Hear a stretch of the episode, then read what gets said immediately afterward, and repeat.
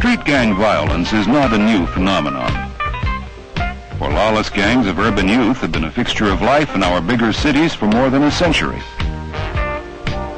Today, however, the gangs are a subject of growing national concern. To its members, the gang, or club, or clique, or neighborhood is an identity. But while belonging to a gang is a harmless inclination of many youngsters, in the ghetto, the gang is far removed from fun.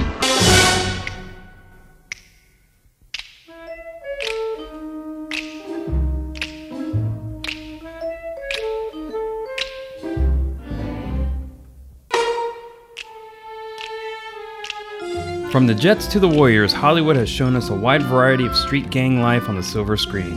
Some movies have shown gang members as complex, tragic figures scraping through urban life just trying to survive another day, while others are shown as faceless, multi ethnic, zombie like hordes terrorizing the good citizens of a crumbling metropolis. They killed the giggler, man. They killed the giggler!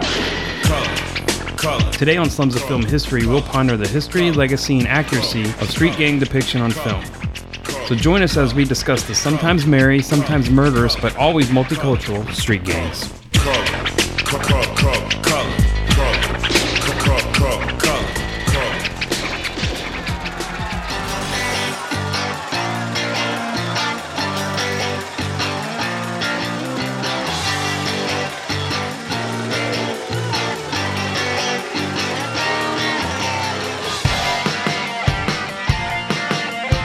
This is Slums of Film History, a lowbrow look into the high art of cinema. Every episode is an in depth look into a niche topic of film that is not normally discussed in polite company. I'm Slate. And I'm Tom, and each week one of us researches our respective topic, writes an episode, and then schools the other. We discuss everything from blaxploitation to ethnically inclusive street gangs to backwater hick rapists. If there's a film subject too taboo, we haven't found it yet. Welcome.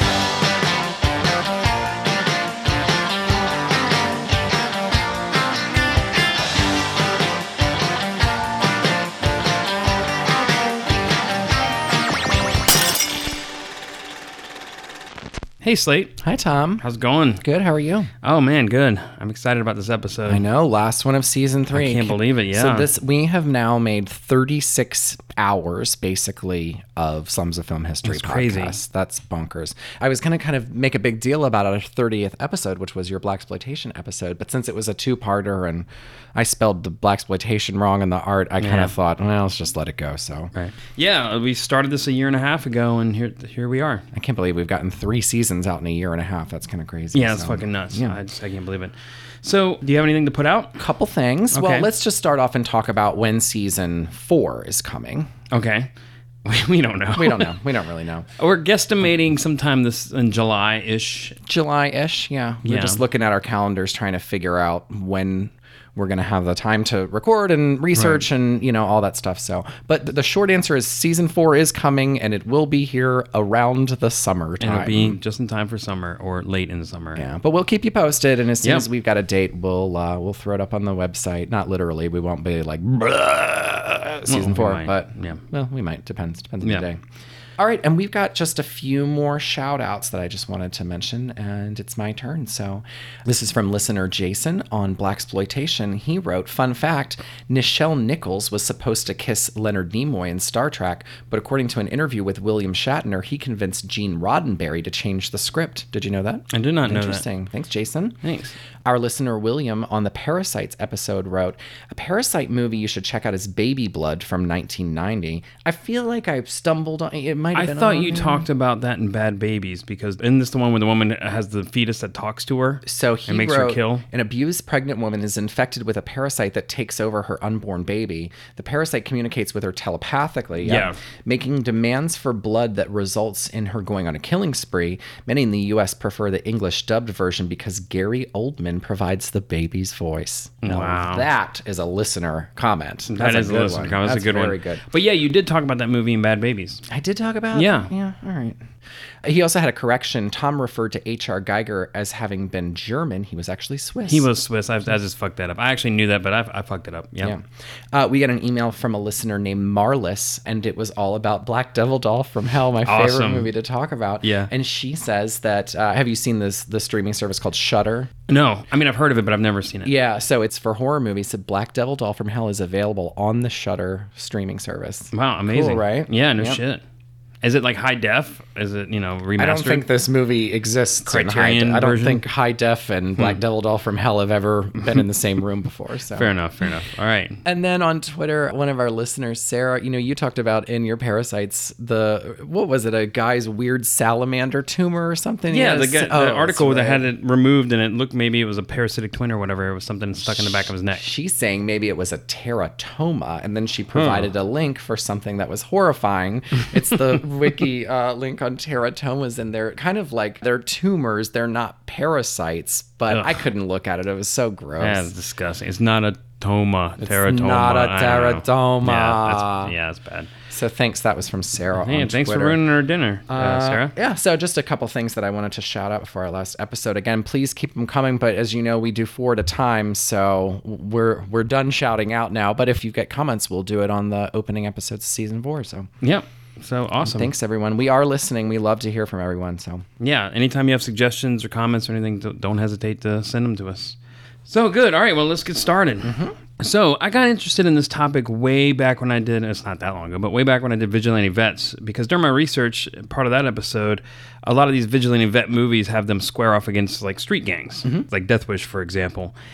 And I noticed interesting disparity in how these gangs are represented on the screen and how gangs usually are in real life. Uh-huh. Which is interesting in that point too, because a lot of these movies like Death Wish and these movies of the 70s are really trying for grit. You know, they're filmed on location in New York. A lot of these movies are good time capsules for New York because they show just how dingy and dirty it is. So and I love it. Yeah. yeah, I do too. But it, it really shows accurate location. Their violence is very explicit and very accurate as well. And then it's just like the gangs are just totally not like any that were existing at that time. Right, period. sure, yeah. And so I don't know why that disparity exists. So thinking about that is where my jumping off point for this this podcast. Okay. And then I started digging further and further, and so here we are. Yeah. But before we get started on that note, I, I also want to set some ground rules, which we do every episode. Yep. I want to distinguish between street gang movies and mobster slash gangster movies. Okay. So in other words, I'll be talking about movies like The Warriors, spoiler. Mm-hmm. Yep, my but favorite. I'm not going to discuss movies like The Godfather series Mm-hmm. or Scarface, either the 1932 version or 1983 De Palma version. So in all gang movies, you know, that deal with organized crime, I'm not talking about those. These are strictly just movies that deal with street gangs. How about the movie Gangs of New York? I actually talk about that briefly. That'll be later on. okay. But I have a funny story about that. I can't wait to hear it.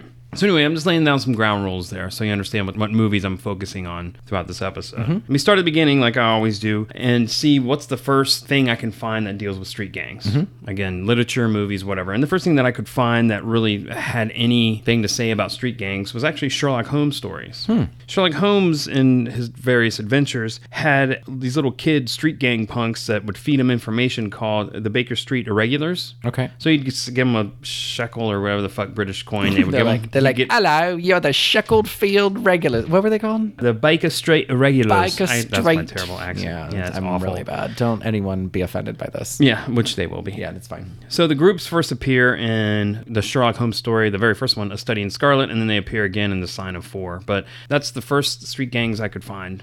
Okay. So it may not be accurate, but that's all I could find. The first movie I could find that dealt with any type of street gangs was a silent film that was directed by D.W. Griffith called The Musketeers of Pig Alley from 1912. Mm-hmm. And it's also considered one of the first films to officially mark the start of the gangster slash crime genre, you know, about organized crime. Sure. It wasn't the first gangster movie ever made, but it was one of the few films that actually survived. Mm-hmm. So it still exists. Oh, cool. Yeah, that's cool.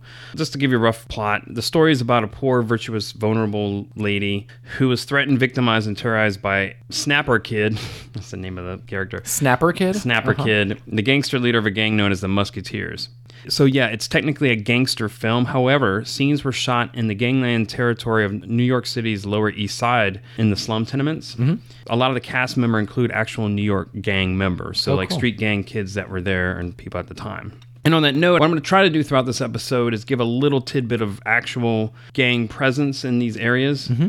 and and then talk about the films that were happening around that time period Sure. and sort of compare and contrast. And one other thing I wanted to add is I'm mostly focusing on gangs that are either in LA or New York. Okay. And movies that deal with that topic as well. So, meanwhile, in New York, during this time period, somewhere around the late 1800s to the early 1920s, you had a lot of immigrants coming in. So, a lot of Poles, Italians, Jews were coming into New York City. Mm-hmm. And this ushered in what historians, I guess, call the first phase of gang life in New York City. Okay. With all this influx of people, the city simply didn't have enough homes for all the people that were coming in. Still doesn't. And of course, the New York Police Department at the time didn't have enough personnel to handle all the criminal activity. So gangs and other criminal groups pretty much roam free at that point. Out west around this time, out in California in the LA area, it was a lot of Latino gangs that were coming up from Mexico. These were known as boy gangs, mm-hmm. and they were showing up and they were kind of loose knit groups. And they sort of banded together for unity and socializing in the barrio neighborhoods. Most gang members were ranging from 14 to 20 years old. Uh, most of the crimes were property crimes and burglaries. So there wasn't, and maybe fighting other gangs, but there wasn't like a lot of violence. It wasn't like a lot of murder or anything. Sure. They were this just was like the 1920s. kids- it was just kids. It was kid, yeah, it was petty crime and kids gangs, and they weren't very organized either. So that's just to give you a flavor of how gangs were structured and organized at the time. So moving forward, I'm going to talk about movies again, and I'm jumping a little bit too because you know, again, I have some choice movies I want to talk about, and I didn't list everything. There's too many to list, but I want to get some of the, the big movies. And so the movie I'm going to jump off with So you're saying this is a gangbang, basically? yes, yes, it is. Well done, Slate. I've been waiting to say that joke for like four whole minutes. That's and awesome, It and you did it. Took forever. to- and it just shot out of you. yeah. So the next movie I want to talk about, that's a good segue into this, is Uh-huh. West Side Story, the classic 1957 play that was made into a movie in 1961. When you're a jet, you're a jet, all the way from your first cigarette to your last dying day. I feel like I want to get some input from, from you on this just because. I have a story about West Side Story. Oh, that's awesome. it was just one of those things that growing up, my mom was like, the coolest movie ever made was West Side Story. It's so cool and hip. and it so was funny. just so, you know, I mean, coming from a very small, very white family in Virginia, you know, this was her big exposure to culture, you Yeah. know, was West Side Story and gangs. And she knew all about it because, you know, the snapping or whatever. And so f- for me, I don't know, for my sister too, I just always just thought it was the most uncool thing I had ever seen in my life because of course my mom thought it was cool, which meant to me Right. that it was just super super lame. And then she took us to go see uh, you know some local theater version of it or whatever, which Yeah. was even lamer than the movie. You know, it was just like every time she tried to double down to be like, "No, no, it's cool." See, it just it, it, hated she it. Yeah. doubled less. Like it just completely like fell over. So now every time I see anything about West Side Story, I'm just like, oh mom, you're so lame. That's hilarious. I hadn't seen it before except like maybe a year ago. Mm-hmm. And it was when I was thinking about doing this episode actually. It's probably a good movie. It's, right? it's actually a good I'm sure movie. it is. I mean, it's it is very I'll never think that though. Like I know, it was won't. just permanently ingrained in my brain. Well, it is a good movie, and it also got a lot of praise from you know critics and the public. The film won ten Academy Awards. Yep. and I think it was nominated for eleven, but won ten, including Best lame. Picture. I don't even know where to go from here. So anyway, so it clearly is not a realistic depiction of gang life in New York or anywhere. I mean, it's hyper stylized. Spoiler: gangs don't go around dancing and snapping, Snapping their fingers, fingers, before yeah. they get in fights with white people trying to act like they're Puerto Rican, Mm-hmm. which was another thing that happened in this movie. Actually, uh, so the actress uh, Natalie Wood, who played Maria, is white as fuck. Right. Very white. But yeah. she played Puerto Rican, and actually, the actual Puerto Ricans that were in this movie didn't seem Puerto Rican enough, so they darkened their The bronze- makeup. they gave 'em bronzer, They gave them basically. bronzer, Yeah. so they, it was they played it in brown face, pretty much. Right, but they took whitish acting Puerto Ricans and made their skin darker. Yes, that's what happened. I love so, that, yeah. So yeah, there's some memorable songs in West Side Story. It's a pleasant enough musical. If you're I- lame. for lame that Slate thinks lame, but it's a good movie. Some people love it. I hope our listeners can tell us whether they think it's lame or not. Anyway, but let me. What if my mom calls tomorrow and is like, "So I'm a listener. Hello, my name is." Your mom will never ever do that. But I'll be like, did you catch Slate's VD episode? All right, so flipping this to real life. So, like I said, this movie's totally stylized. At this time in the 50s, if you're looking at places like New York, it was presumed that gangs were pretty much gone. Like all those immigrant gangs that were there from the 20s had virtually or appeared to have virtually disappeared at that time. That wasn't necessarily true. What was actually happening was there was a, a massive migration up in New York from like Southern blacks. And as they started getting into the city, there was a lot of white neighborhood gangs that started forming, and they were there trying to, I guess, push out the black gang. So there was this racial tension that was going on. Big shock. It's the 50s. Mm-hmm. And they were, you know, going against each other. And then you saw a similar thing, you know, with like the racial tension and whatnot, where you had black gangs out in LA and you saw more white intimidation gangs. But eventually, these black gangs were able to sort of choke out the white racist gangs that were in those areas. And so, when you finally get to the 70s, and especially around 1970 and 1972, you know, a lot of black youth that were looking for a new identity began to mobilize and get organized and sort of morph these old gangs into the new one. So, mm-hmm. ultimately, that ended up going into two directions, which know were the Crips and, And the Bloods. Bloods. Well I done. I should have made that a quiz and you could have guessed that. Which leads me to my next era of talking about cinematic gangs, which is the 70s. Mm-hmm. So we talk a lot about 70s cinema. It was the start of the new wave of American filmmaking. Right. Films were getting grittier and getting more hyper realistic. Mm-hmm. But I'm taking a bit of a detour with the next movie I'm talking about because the next movie I'm going to bring up is the 1971 Kubrick classic Clockwork Orange. Oh wow. So this does not take place in California or New York. This takes place in Europe, and it's a dystopian, pseudo-futuristic movie about gang life. Yep. It stars Malcolm McDowell as Alex. He's the main character, and he's a very charismatic, antisocial delinquent who loves Beethoven, classical mm-hmm. music, and he also loves, you know, rape. The old in out, in out. Mm-hmm. He loves the ultra violence, fighting all the time, and he leads a small band of thugs known as his Droogs. And he fights other gangs that are like kind of ridiculous as well. Yeah, the movie's kind of written in a different language. It's written in kinda- a different have this language, a very weird yeah. Mm-hmm. slang, sort of dystopian, futuristic slang, and you know it, it deals with psychological conditioning when they're trying to stop crime and turn him into a different person. It's a great movie. It's a great Terrific. satire. It's terrific. You have anything to talk about that? a, a story. I didn't really have any stories about the Clockwork Orange. I actually wasn't allowed to watch it. It was one of the few movies that I wasn't allowed to watch when I was a kid. Yeah, I mean, it's it still really holds up as a fine piece of film. Obviously, very controversial. Yeah. as it should be. Uh, Yeah. It's just a great movie. And yeah, it's it is a great movie. I mean, it's a classic for a reason. But I think that whole idea of these extremely violent, rapey, sociopathic gangs that were roaming Europe, Britain, or even the States, I guess. I think that was the the idea, the mindset. Like this was the next progression. You had what was left over from the '60s and all the civil unrest then, and then you mm-hmm. had the wild teens that were running the street. There was more crime, so it just seemed, I think, in the the national consciousness, including in Britain and here, that we were going to have a bunch of young psychopaths roaming the street, just raping and killing everybody. Mm-hmm. You know, and I think that's what this film is, just that progression of it. Yep. As for the gangs themselves, the Droogs are dressed in like their little white Yeah, jock got their own, straps like, and their uniform, very yeah. iconic. And then the other gangs would have their own uniforms with face paint and camouflage, and which it's kind of ridiculous because they're so outlandish. But I mean, there's a point to that. I guess they're trying to make them look futuristic, but Right. Well, I mean, you know, the Crips have their colors and the Bloods have, have their, their- colors. they do. And gang colors is a is a very real thing. Right, So I, and we'll yeah, I can definitely understand how the fucking Shriners have got a uniform they wear. You know, Yeah. and they ride around in little cars with they little do. funny They go out and they fight and rape and stuff too out there. I It's know. Fucking Shriners, Mean man. motherfuckers. I know, man. Shriners. Something needs to be done about that gang. I agree. All right, my next movie, we've talked about it before, so I want to mention it again, and that's Death Wish from 1974. Mm-hmm. The Charles Bronson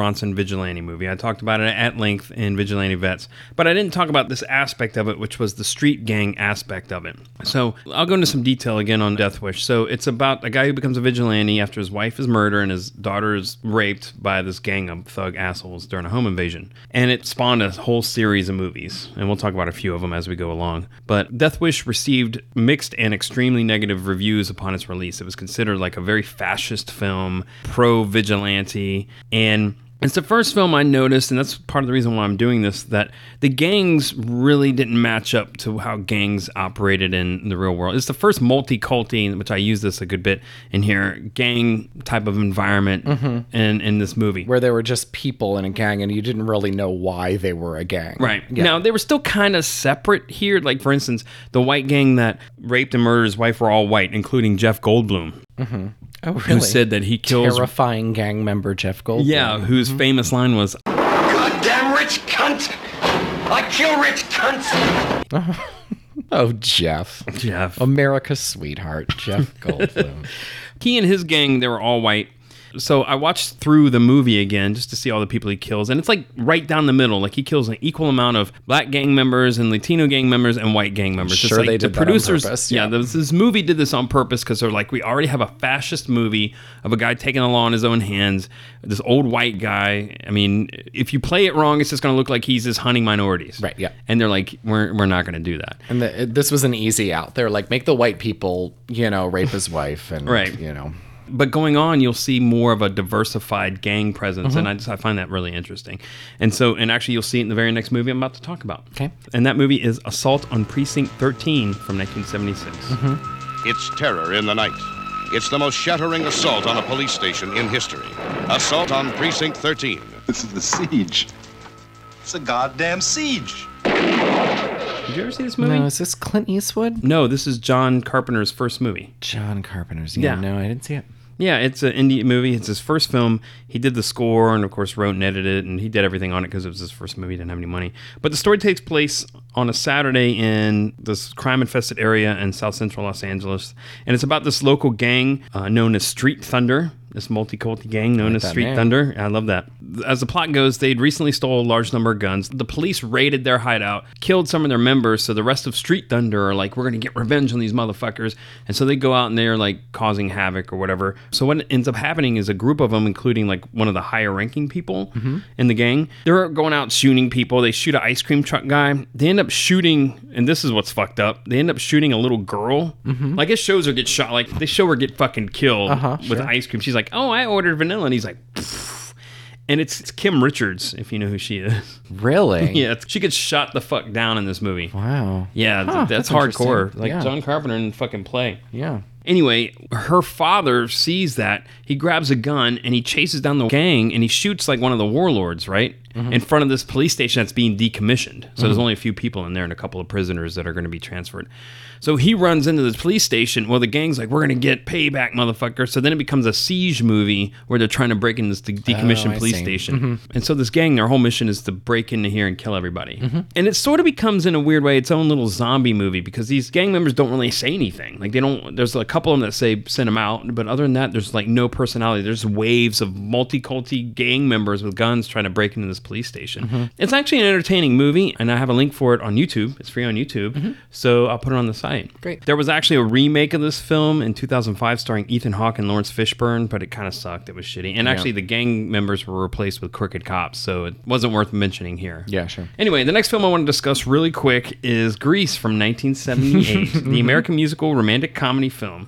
Directed by Randal Kleiser, starring John Travolta and Olivia Newton John. So, this takes place in the 50s, and it's a bunch of white gangs doing white gang stuff. Mm-hmm. I mean, it's hokey as shit. They're like greasers. They're greasers, you know, they have switchblades and stuff, but it's just it's nothing, you Yeah, know. I agree. But it's a gang movie and it's a musical and it's adorable. Mm-hmm. And somebody in this room Oh no. was in a high school production of this very play. I played Danny Zuko. Yes, was the you did. gayest Danny Zuko you've ever seen in your entire life. Beauty school dropout.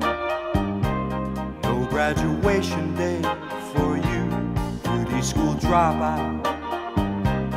Missed your midterms and flunked shampoo. Oh god, I can't believe you brought this up. I'm I so actually I'm- that's um, why I brought this movie up. Was Yeah, For this. so a couple of funny things about that. So yeah, I did. I was a senior in high school and I played Danny Zuko. I actually had platinum bleach blonde hair and I was like, I'm not dyeing my hair black for this movie. And so they were like, okay, we bought you this wash-in black dye to put in your hair for when you do it. I put it in my hair and then like washed it out. And this is like right before I was about to go on and Yeah. it turned my hair purple. Do you remember this? Yes. I was a purple-haired gay Danny Zuko.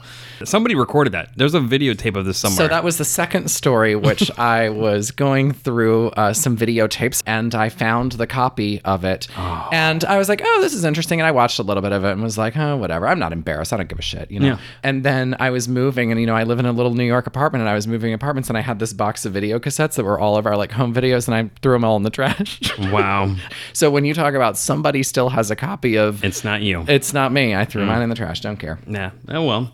And just for the record, my theater career began and ended with the stage adaptation of Smoking the Bandit. So oh, That's true. That's true. We both have very sordid pasts in the theater. past. All right, so I'm moving on from this.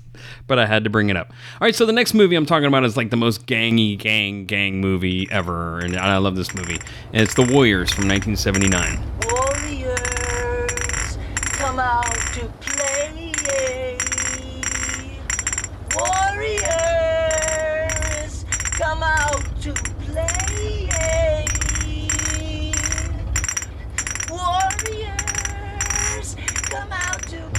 So this is the ultimate street gang movie ever. For those of you who don't know, it's an American action thriller film directed by Walter Hill, and it's based on a 1965 novel of the same name. But the story centers around a New York City gang from Coney Island. Mm-hmm. My uh, favorite who- place in the world. Yes, who must return to their home turf after they're framed for a murder of a respected gang leader. It stars Michael Beck of Xanadu and Megaforce fame, mm-hmm. and it's equal parts cheesy and fucking awesome. So, just to expand the plot a little bit, the deal is all the gangs in New York are invited to go to Van Cortlandt Park in the Bronx mm-hmm. for this big gang meeting, which the most powerful gang in the city, which are the Gramercy Riffs, are trying to call a truce because they want to all the gangs to start working together because they're like we can control the city we outnumber all the police we can run the city and of Which course is a solid plan. but then the gang leader gets shot Right. by some dickhead gang and they blame the warriors for it they're like the warriors did it and then right at that time the cops show up so everybody hauls ass and tries to escape and so now everyone thinks the warriors shot this gang leader so now they're all being hunted down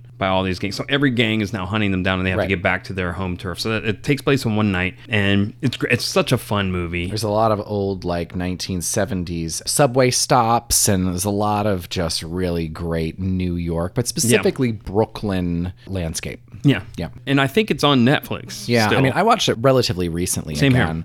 I love the movie. I think it's such a piece of film history and It's such great. a classic time. Coney Island, which is my favorite place in the world. I live, you know, relatively close to it in, in Brooklyn. Has had kind of a sordid past with it because, you know, obviously when it came out, it's not the best look for Coney Island, you Right. know. But now they've really kind of embraced it now that, you know, obviously that Coney Island doesn't actually have a gang problem.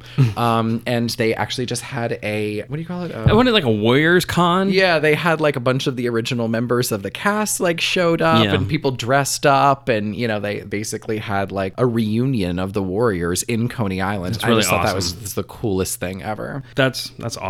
Yep. Yeah, the movie's tons of fun, but the gangs aren't even remotely realistic. I mean, which is one of the reasons why the movie's so fun. Yeah, it is so fun. Which again is part of that that whole thing where the setting is very gritty. The violence is pretty gritty as well, but the gangs are just like totally unbelievable. Yeah. And I've got a list of some of the names of these gangs Oh, and a little bit of description. So you've got the Warriors, who are the hero of this film, and they are Mm-hmm. a very multicultural gang. They're black and white members of this gang, and they're all allied because they're all from Coney Island. Right, which is the thing. If you're from Coney Island, you should stick together because it's an interesting place. It is an interesting place. Then you've got the Rogues, who started the trouble. They're the ones that actually shot the gang leader, and they're multicultural as well. You got the Baseball Furies, where who are all dressed in Yankees uniforms and face paint. Mm-hmm. Yep. they're just so. I love them because they're so ridiculous. They have baseball bats, and it's just they're so fucking weird. The weird thing about the baseball gang, though, is like you think about gangs about being like outside of society, you know, and they're Yeah. like, we're, the, we don't, you know, like white society isn't for us, so we're going to do this thing. The Yankees are the most like Yeah. Profitable, like white. Yeah, yeah, whatever. yeah, It's yeah. just really funny that they turned that into a gang. Yeah, you know? that's I know it's incredible. It's like being like the investment bankers, you yeah, know, but and this it's like, gets even better. There's a gang in here called the Hi Hats, and they're they're fucking mimes. Uh-huh. They're all dressed as Oh, seriously. They're mimes. The mime. yeah. The, so there's the most my mom was like, non-threatening they're the gang. cool ones, the, the, the hi hats. The hi- I love the That's hi-hats. What a gang is like. They're cool. And then there's this all girl gang called the Lizzies, which Uh-huh. may be sort of gay. like the, L- Leslie's. Yeah. Yeah. Yeah. Every that now and then I still hear a Lizzie's reference and I'm always like, yeah, that's cool. Yeah. You made a The Warriors Gramercy reference. Mm-hmm. Riffs is a gang, which of course they're the all black gang who are kind of Black Pantherish. They do have some ethnic gangs. There's the Hurricanes, they're all Spanish. Satan's Mothers, they're a motorcycle gang in the Love movie. that one. The Savage Hun, they're a Chinatown all Asian gang. Yeah, so re- all these ridiculous gangs Mm-hmm. Yeah. and the Warriors that I are love trying to hunt the Warriors down. It's So really cool. awesome. Yeah. But you know, as far as realism, I was looking up some stuff to see how realistic this would be. And again, and this has been pointed out before, most gangs are they're separated by race for the most part and ethnicity. That's just Sure, how yeah, gangs are, are made up. So here's a fun fact about the Warriors and dealing with real gangs, since we're trying to you know doing the compare and contrast. So during the filming of the Warriors, film trucks were quote unquote protected by a real gang called the Mongrels for 500 bucks a day. Mm-hmm. And we talk about that a lot in Yeah. gangs that, you know, are, are that they pay off basically to make sure that filming can, you know, happen on their turf. Yeah. In one instance, the Warriors sign was painted on a bathhouse for one of the photos, and it was painted over real gang's tag. So the gang didn't like that too much, and so the producers had to pay them and uh, let them be in the film to say, "Sorry, we painted over your gang tag." And just to add something else, you remember when I talked about Live and Let Die for blaxploitation? They actually had to pay a gang to be allowed to film in Harlem. So yeah, I really like the Warriors. Is there anything else you want to discuss about this movie? I think this so. movie's great. I love it. Yeah. Yeah. So one more thing before moving on from the 70s, I need to talk about one more film, which is called The Wanderers. Have you heard of this movie? Vaguely. Yeah. Was it a western? No, no, no, no. It was released the same year as The Warriors, and it was directed by Philip Kaufman. But it's it's another gang movie. It's set in mm-hmm. the Bronx in 1963, and the film follows a gang of Italian American teenagers known as the Wanderers and their ongoing power struggles with like a rival gang, which is Del Bombers, and they're black gang.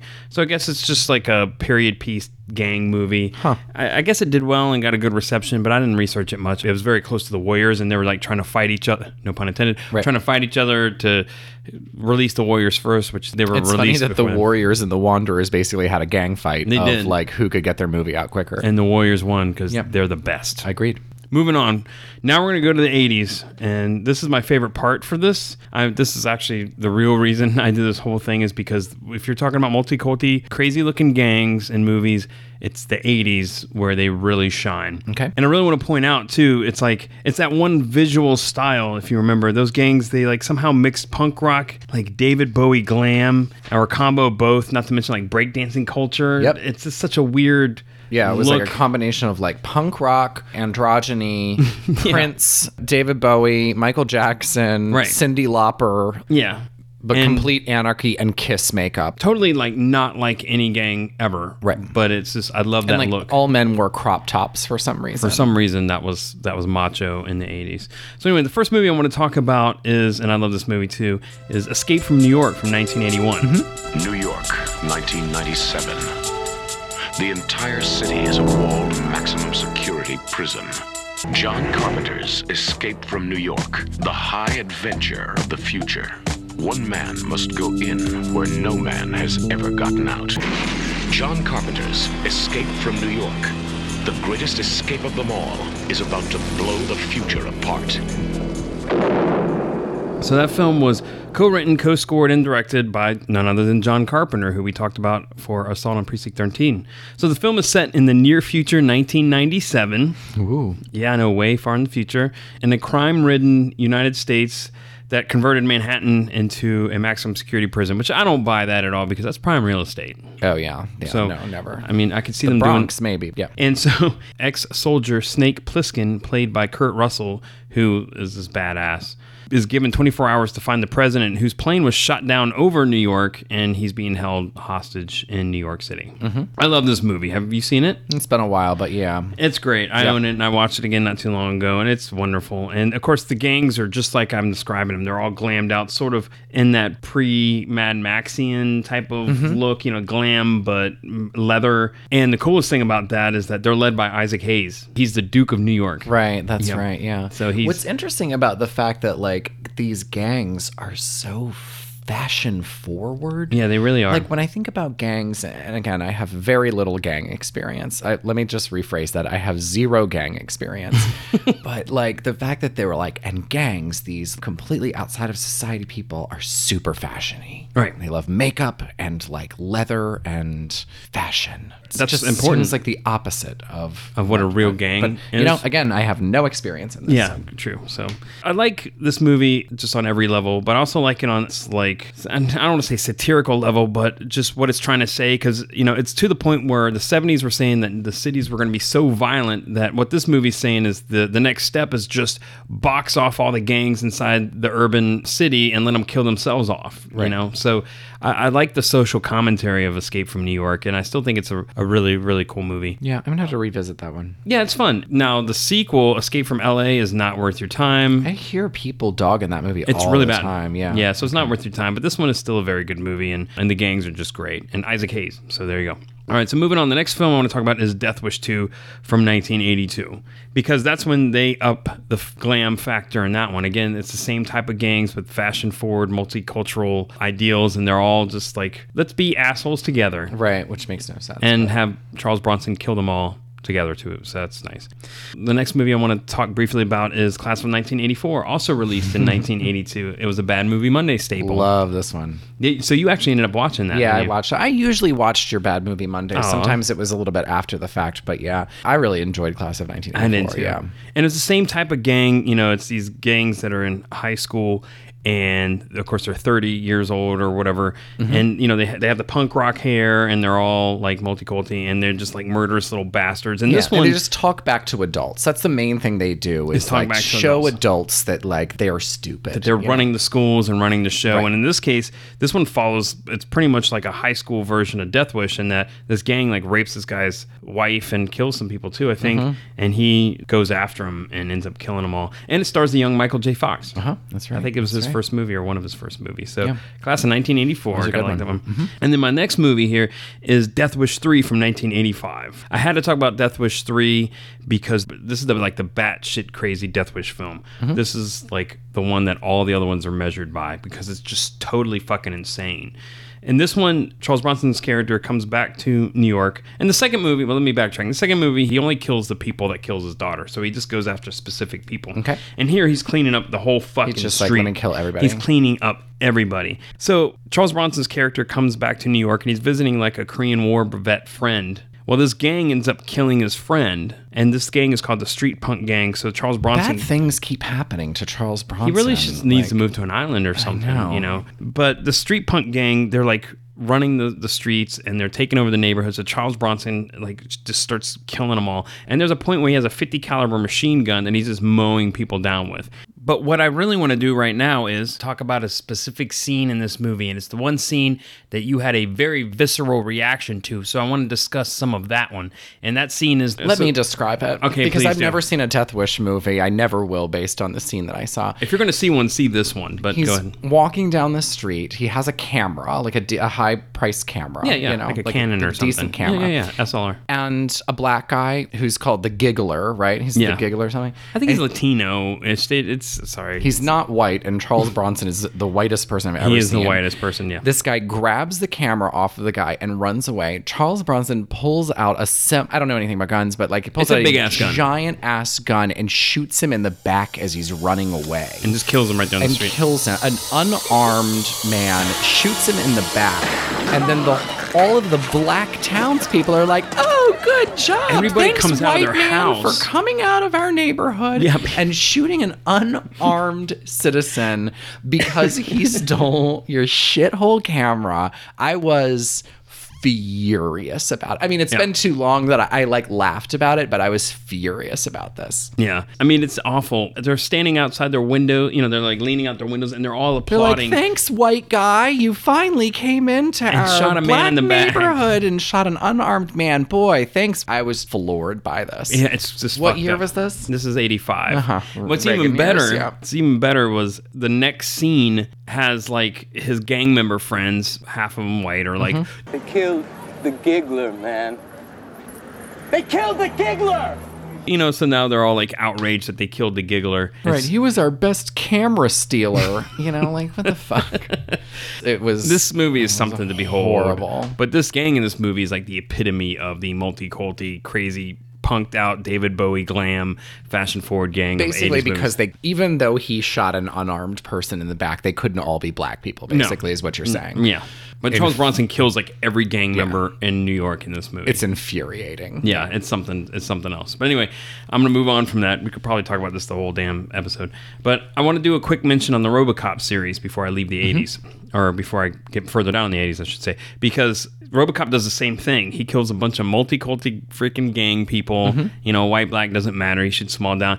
And you know, just to kind of put it in perspective, you know, in the first RoboCop, Clarence Boddicker, who's the main gang guy, you know, there's only one black guy in his gang. Mm-hmm. Right. It's all white. And then in RoboCop 2, it's another multi-culti gang run by the main guy, Kane, Mm-hmm. and he has like a Latino girlfriend, but then he has like a 12-year-old sociopath, freaking crazy white kid that's Right. in his gang too. So I guess they just they let anybody in, Mm-hmm. but RoboCop kills them all too, so that's great. So meanwhile, in real world, and I'm going to touch on that real quick. By 1980, like the Crips and Bloods in LA were like 15,000 strong, Mm-hmm. so they'd grown significantly, and the the average age was between 14 and 24 years old. And of course, then you started seeing more of the gang rituals that were happening, like they'd jump in somebody where they'd beat them up when they wanted to join a gang. Other initiation rites were like uh, someone who wanted to join a gang would go and either rob somebody or beat somebody or even shoot somebody. Yep. And of course, they'd start wearing their colors. They would start using graffiti and to mark gang territory and doing hand signs and stuff. So all this started really happening in the 80s. And of course, this is really when the blue was adopted by the Crips and red was adopted by the Bloods as their official colors. New York gangs were on the rise as well. Well, let me back up. The gangs I was talking about was pretty much the LA gangs, but New York gangs were on the rise as well. Drug business was booming crack was being a big thing so gangs were getting involved making revenue selling crack as well so that became a, a big deal and so i bring this up too because around the late 80s is when you know this whole gang culture was starting to be taken seriously in movies it started moving a little bit away from the old what we've been talking about uh, Well, the it fir- stopped being dystopian and started becoming real. right and the first movie i want to talk about that deals with that is colors from 1988 There's always gonna be gangs, man. There's always gonna be fighting. You can stop it for yourselves. Sean Penn, Robert Duvall, in a Dennis Hopper film, Colors. This is a police procedural that was directed by Dennis Hopper. It stars Sean Penn and Robert Duvall. And the film takes place in the gang ridden neighborhoods of 1980 South Central LA. And it's about the LAPD Rampart Division. And it centers on, you know, Duvall's character and Sean Penn's character as they're beat cops and they get involved in this dealing with gangs and gang life and everything that happens in there. Probably one of the first films that really tried to treat the gang problem seriously. And it got some accolades. It did pretty well. And from what I've been told, it's fairly accurate to what gang life was like at the time. And nothing had really been seen by then. And it's actually the first movie I think Dennis Hopper directed since freaking Easy Rider. So. Uh-huh. So yeah, it, it, it did pretty well. And fun fact, Ice T does the main theme song for the movie. Oh, really? Yeah, yeah. So you might hear it in this podcast. But also another thing was happening at this time, which we talked about a couple episodes ago in blaxploitation, which was the new black renaissance in mm-hmm. filmmaking. So this was '88 when Colors came out. In 1989, Do the Right Thing came out and blew the fuck up. Yeah, was Spike Lee's best movie. You know, it didn't deal with gangs, but it dealt with violence and racial tension in a New York neighborhood in Yeah, the it was summer. the blacks and Italians. Yes, so it and wasn't so- gangs, but it kind of it was the idea of gangs. Right, right. But the one movie that came out right after that that did deal with gang life was Boyz n the Hood from 1991. We talked about that extensively. I know you love that movie. As an 11 year old kid, you were trying to go and see it and all this other stuff. So- Yeah, and I told you the whole story was that my mom went to go see Yeah, it yeah, and yeah. decided I wasn't allowed to go see it. Yeah, and you were mad about that. That's well, funny. she already knew what a really cool gang movie was, and that movie was West Side Story. so she was like, "You don't need to see right. You've already seen a cool movie about gangs. You saw West Side Story. story." That's so very cool. what this this uh, Boys in the. Hood thing? Yeah, you don't need to see that. therapy. So the movie did really well. And it got a lot of accolades, and it was nominated for both Best Director and Best Original Screenplay during the 64th Academy Awards, making John Singleton the youngest person ever nominated for Best Director. Oh wow. Yeah. And I think this movie really jump started the whole hood movie subgenre of films that came out and helped elevate the Black Renaissance at the same time. I mm-hmm. mean, not all Black Renaissance movies were hood movies, but I think the hood movie subgenre of films that dealt seriously with gang life and with urban life in a serious tone that wasn't like the giggler getting shot by Charles Bronson. This was real drama and not action movies with gang members as like fucking like cannon fodder. I think this showed that another African American director other than Spike Lee could also do Right. something similar but very different. Yeah, and I've got a list of movies. I'm just gonna just kind of hit on some of those. You had New Jack City. We talked about that before. Love that movie. Directed by Sweet Sweetback's Baadasssss Song "Son," mm-hmm. Mario. Mario Van Peebles, starring Ice T, because you love Ice T. Straight Out of Brooklyn from 1991. American Me, which is about gangs in prison. Which I've never seen that movie, but I know it's. I've heard a lot of good things about it. Menace II Society, which was a big damn Classic. the classic classic movie. And then Dead Presidents, also done by the Hughes brothers after Menace II Society, which is more of a period piece. Yeah. But it's really good. I saw it not too long ago. It's really excellent. I feel like you missed one, an important one, which Yes. was the black film Cool as Ice. Um, And that was, I feel like, also really important. Yeah, that really- kind of a you know- motorcycle gang of thugs. That's right. You know, they go, go, to town to town. It's yeah, just and it's like important. It's important. And it was like drop that zero, get with the hero. I mean, that's gang. That's gang slang. That is gang know. slang. I think they really touched on the. It was. It was a very important film. Very important film. I'm, I'm sorry I missed it. I'm glad you picked that up. So yeah, by my favorite black actor, Vanilla Ice, was in Mm-hmm. that. Now I'm going to move on a little bit and change gears a little bit because although these movies were great, that sort of fizzled out by the end of the 90s. Mhm. Like realistic movies that dealt with the gang situation in the 90s sort of fell apart. But they sort of switched over to TV. The first two I'm going to talk about are HBO shows. Okay. The first one came at the end of the 90s, and that was Oz. Mhm. That started in big fan of 1990. Yeah. Uh, Are you really? Oh, yeah. That ran from 1997 to 2003, and it dealt with Oswald Correctional Facility, which is a fictional correctional facility. And the area that I guess had got most of the attention was a place in there called Emerald City, which was like an experimental jail in the middle of that prison.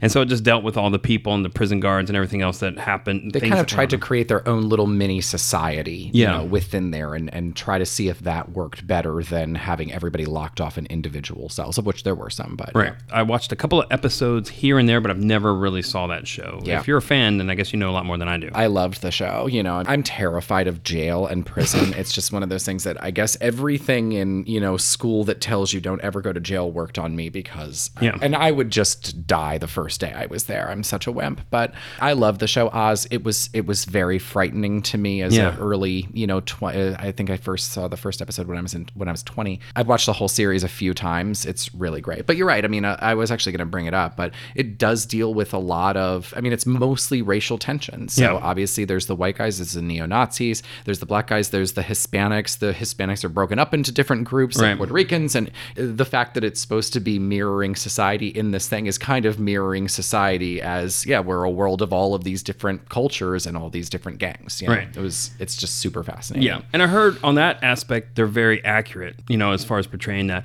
And I was trying to look up some stuff to see how accurate the, it portrayed gangs and things like that. And actually, the one thing that people criticized it, and I guess Real Prisoners did, was that Real Prison's much more boring than Oz. I'm like, sure, In yeah. Oz, there's like a riot going on every episode. I guess people are always getting murdered. Real It's an HBO show, so Right, you know it's exploitation TV. Like they really, Yeah. you know, they play it up. But the interesting thing was is that I feel like they treated everyone equally fair and equally terrible at the same time. You know what I mean? It was just they Yeah. were they were fair. Well, good. The next show I want to talk about is the HBO classic series, The Wire. Did you ever see The Wire? Nope. The Wire is fucking excellent. I love The Wire. So, uh, for those who don't, else in the world I know should it's worth it's worth checking out. So, The Wire is an American crime drama. For those who don't know, who I don't know who those are, except maybe Slate. Are it's an American crime? I know what it is. I just haven't watched it. Okay, fair enough. So it's an American crime drama that is produced and was filmed in Baltimore, Maryland between 2002 and 2008 was when the show aired. And it was written by and produced by reporter David Simon, who I guess was from Baltimore, and he's mm-hmm. done other shows that dealt with the whole Baltimore thing. And it's a huge cast. Most of them were unknowns at the time, some still are. Some were local actual people that were put in the show. So the way the show works, so the first season was about cops trying to take down this drug dealer guy. So it goes painstakingly into their whole process of trying to do that, to legally get wiretaps and all this other shit. After season one, though, the show kind of expanded. You know, it started showing more of Baltimore, so it touched on different areas of Baltimore, like the school systems and industry and like the newspaper. So then it started focusing on Baltimore as a whole. So Baltimore became kind of its own character. It really expanded its view of the city. It's interesting and it's a great show. It's very down to earth. Uh, I think they tried really hard to mimic what real gang life and street life was in Baltimore.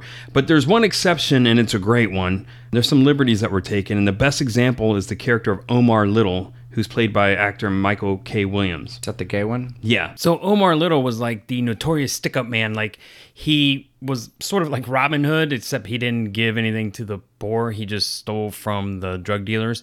And he was totally notorious. He was brilliant. He was ruthless. And he had built a rep so much that when drug dealers heard him whistle his signature song, which was Farmer in the Dell, when like when he'd be walking down the street, uh, motherfuckers would just be like, oh shit, Omar's coming. And they would just bring their fucking drug money out and give it to him because they didn't want any trouble because they knew how badass he was. And it's like, this dude was so well known and so feared that he's like the freaking Baltimore Darth Vader. Like, you couldn't fuck with him, you couldn't stop him, he couldn't be killed. Just his name scared motherfuckers. And so it was this amazing, uh, this, you know, larger than life character that was part of this mundane setting. So Omar really stood out and he was just badass. So anyway, I just wanted to talk about him real quick just because um, he was such a larger than life character on this show and he really stood out. Mhm. Next show I want to talk about that came out this time period that dealt with gangs was The Shield. It was an FX show that came Michael that, Chiklis? Yes, Uh-huh. and that also aired around that time frame, 2002 to 2008, uh, for seven seasons. That one, you know, inversely took place in L.A. and The Shield is about a bunch of corrupt cops. They're on the strike team, which is this anti-gang task force, and the show takes place in Farmington, Los Angeles, which is like a fake district in L.A. It was originally advertised as Rampart, as a reference to the L.A. Rampart Division police scandal, but then they changed the name to The Shield. Yeah, it's just these corrupt cops dealing with gangs. And I think they do a good job showing street life out in Los Angeles. They actually had a bunch of these like fictionalized gangs that were based on real gangs. Like um, some of the names of these fake gangs were like the Byzantine Latinos, the Los Magnificos, the Compton Crowns, things like that. Those were the names of these fake gangs. And so these cops were constantly dealing with them. It's a great show if you've never seen it, and I highly recommend it. But, you know, it was that gritty realism that they were trying to go with.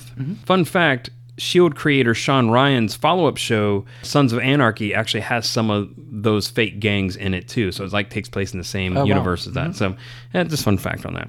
All right, so the next movie I'm talking about is Gangs of New York from 2002. I'm not going to say much about anything about this movie except that, you know, it took a different spin of dealing with gangs and that it was about those initial gangs I talked about that, you know, were all immigrants that came over and were fighting for a piece of ground in New York City in the late 1800s. Yeah. That's all I got to say about it. Uh, did you like the movie?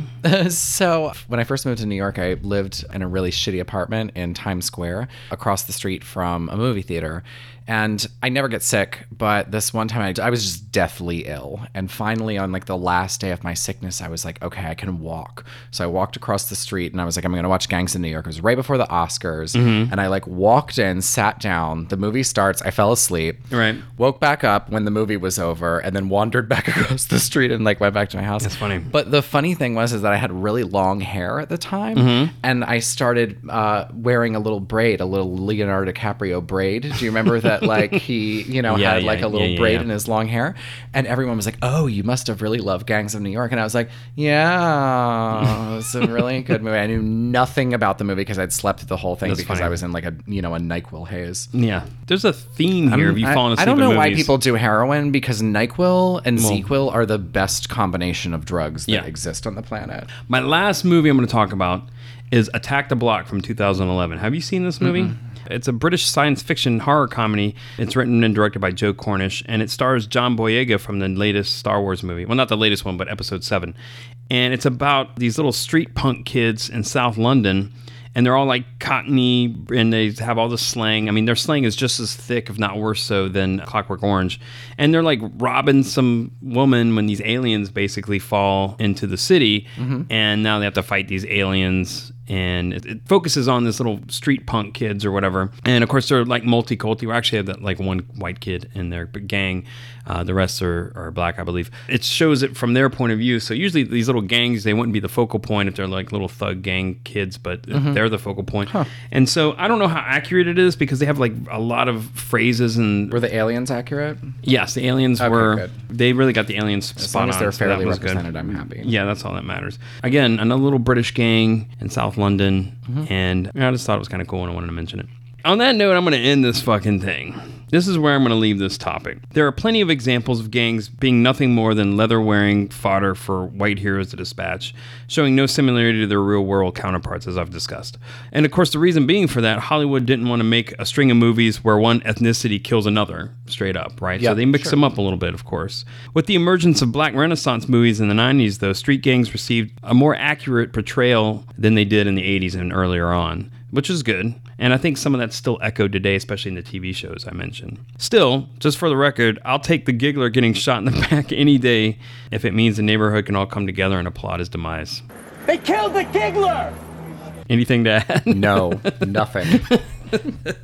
Uh, that's awful. So, did you like the episode? Yeah, I did. It was uh, super interesting. Well, everybody, thanks for listening to season three. For those of you who've been with us from the beginning, we really appreciate you guys listening to us. Keep sending stuff our way. We'll shout you out in season four, and we always like to hear new stuff from listeners. So. Yeah. We'll talk to you over the summer. All right. See you in the summer. Thanks again. Thanks.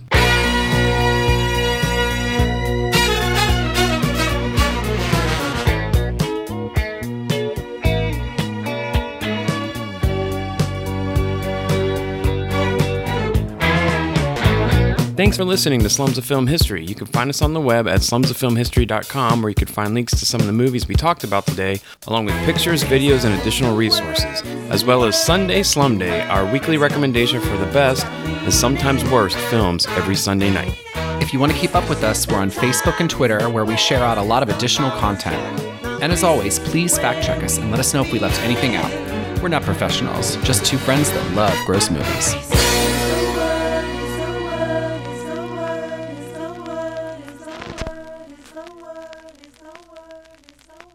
Wait, I'm gonna do that again. All right. Was it nominated for lamest picture of the year? I, I don't have that in my notes. voted and But you would have voted was my that. mother nominated for best actress in a lame movie? Yeah, I think she was. And she won. yeah. So yeah, good for she good sure did.